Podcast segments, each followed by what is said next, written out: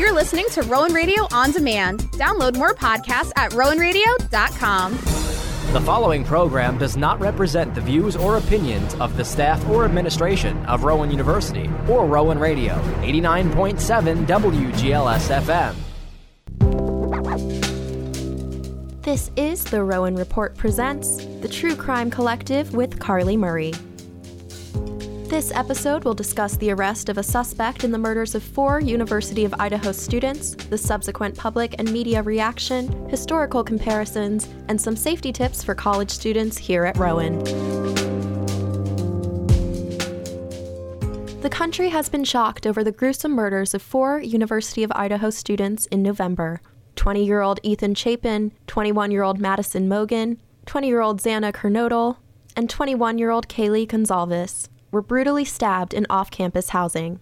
For a little over a month, there were not any suspects announced to the public, and the University of Idaho community, as well as college students and parents across America, were left terrified. Shortly before school was expected to resume for the spring semester, law enforcement announced a suspect. The current evidence that has been released does not identify the suspect as having any prior relationship to any of the victims. 28 year old PhD criminology student Brian Kohberger attended Washington State University, a short distance away from Moscow, Idaho. When he was first named as the primary suspect in these murders on December 30th and then arrested, there was not much information released. As he was extradited to Idaho from Pennsylvania, he and the public awaited the evidence that law enforcement had against him, which is that he allegedly was a DNA match to a knife sheath found at the scene of the crime. Officials retrieved Kohberger's DNA from the trash outside of his Pennsylvania home, according to the affidavit. Sources also claim that cell phone data shows that he allegedly watched the victims for weeks before the crime, and witnesses matched his vehicle to surveillance footage. Kohberger's public defender said that Kohberger was surprised by his arrest and denies any involvement. The public got to see the video in which he was pulled over, and he was obviously under law enforcement's radar because he was stopped twice for traffic violations. He was in the car with his father, and police asked where he was going. He kept insisting that they were going for Thai food, purposefully vague and indignant. His father cuts in and explains that they came from Idaho, to which Kohberger gives him an annoyed look.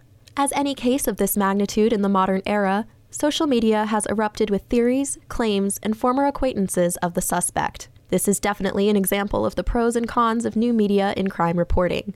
Although the world now has access to constant information and potential sources, the rumors circulating could easily be made up, and a lot of evidence doesn't come out until the trial. My TikTok algorithm is obviously a lot of true crime, and this case is the dominating headline. So I have seen claims of former students taught and graded by Kohberger as a TA for his criminology program, unverified recordings of him discussing the murders as a true crime project, and even a former Tinder date that has been covered by multiple news outlets. Witnesses have also claimed that Kohberger would make women at a local bar uncomfortable by asking questions such as, Do you live alone? and Where do you live?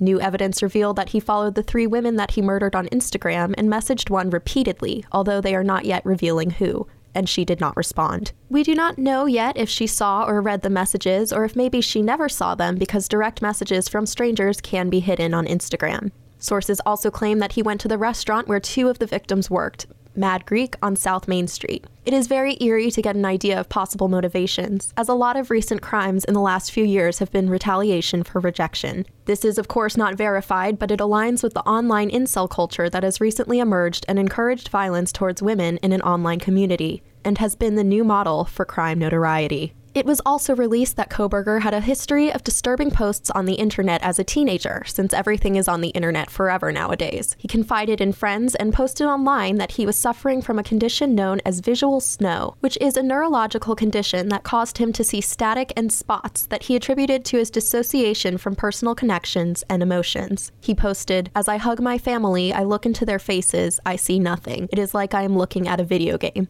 He also posted, It is as if the ringing in my ears and the fuzz in my vision is simply all of the demons in my head mocking me. This was reported by the New York Times as well as evidence that Kohberger was in rehab for heroin addiction before returning to his studies. According to James Fallon, a neuroscientist and UC Irvine professor of psychiatry and human behavior, heroin addiction could have led to this neurological condition and its dissociative effects. He stated that this disorder is characterized as hyperstimulated neurons and may cause a depersonalization symptom. Other symptoms can be migraines and lapses in empathy. Fallon also pointed out that it is interesting that Kohberger was self aware of these symptoms within himself as he studied them. Kohberger is also said to have applied for a fall 2022 internship with the local police department. This has not been verified by the Pullman Police Department in Moscow, Idaho. This is a common precedent to alleged and convicted killers where they attempt to befriend local law enforcement to avoid suspicion and to attempt to obtain inside information about crime in the area. As a criminology student, many might wonder why this suspect was named and unable to avoid apprehension. If Kohberger is the killer, which we can't officially determine until it has been decided in court, the crime was constructed to make headlines more than it was about covering it up. We have witnessed murderers over decades who embrace their criminality when the press focuses on them and go to extremes to shock the public. The victims in this case were young and attractive, but still relatable because they seemed to be normal college kids exploring their freedom, which they should have been able to do without the fear of looking over their shoulders. Many have heard the phrase missing white women syndrome in regard to the disappearance and murder of Gabby Petito, which equates to the fact that victims who are usually blonde, attractive white girls and women receive much more coverage than any other demographic. This is not supposed to diminish the coverage of these victims, but rather to include the countless others who are victims of crime. In this case, there were multiple victims that match this description, and every crime student is well aware of this type of celebrity victimization in the media. When I first heard about this awful crime, I was reminded of Ted Bundy's spree of murder and sexual assault at Florida State University in 1978. Two women were killed and three others were brutally attacked and left injured while sleeping. The similarities are evident as both are the murders of college students with universities as the center of the crimes. Bundy had just escaped from prison for the second time and flew to Florida from Colorado.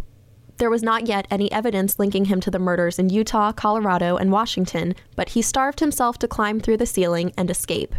Bundy posed as a Florida State University college student with a fake identity and lived near campus for about a month. Unable to contain his urges, Bundy animalistically attacked the five women at the Chi Omega sorority house and managed to flee the scene without being caught. Ted Bundy was not yet national news, nor was this his usual MO, so he was not considered. Less than a month later, Bundy murdered 12 year old Kimberly Leach, who would be his final victim. A few days later, he was arrested for driving a stolen vehicle and tried to violently resist and flee. The Chi Omega murders are infamous for the brutality and relation to one of America's most notorious serial killers, and my initial and current instinct told me that the Idaho killings were conducted with Bundy in mind. A lot of adolescent and young adult boys and men who commit murder have historically idolized their predecessors and that is hypothetically characteristic of an accused murderer who is also studying crime. On the last podcast, I discussed the way that pop culture can twist the lore of famous killers into modern myth, which sometimes segues into glamorization when fact is presented with a fictional tone. Before this occurred with the Jeffrey Dahmer Netflix series, the Ted Bundy movie starring Zac Efron also opened this up for discussion.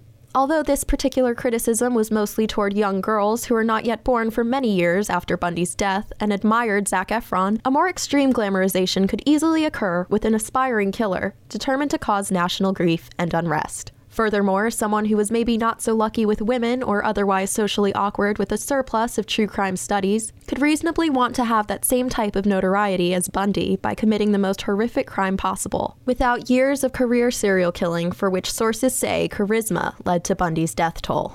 Before a suspect was named, there were theories that one of the victims had a stalker, there was also a video circulating which appears to show a conflict between the roommates and another young male at a food truck the night of the murders. Unfortunately, the surviving roommates were also scrutinized by the public. Eerily and similar to the Omega murders, one of the survivors saw the intruder that night, who she claims was masked. Although the killer could have been anywhere in the world in a month after the murders, the suspect ended up residing in our neighboring state of Pennsylvania, which is a horrifying thought. Rowan University, however, has some options to make students on campus take precautions and to feel safer.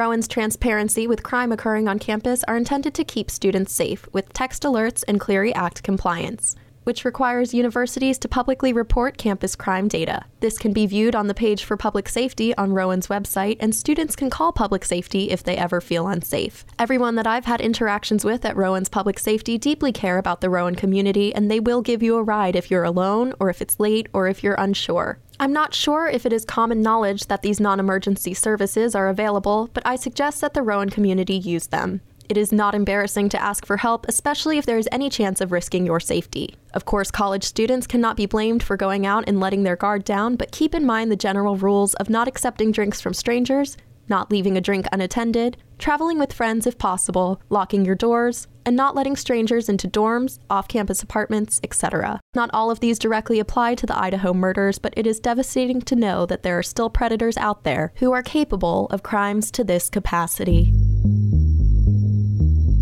And that concludes our crime coverage for this week. This has been the Rowan Report Presents The True Crime Collective with Carly Murray.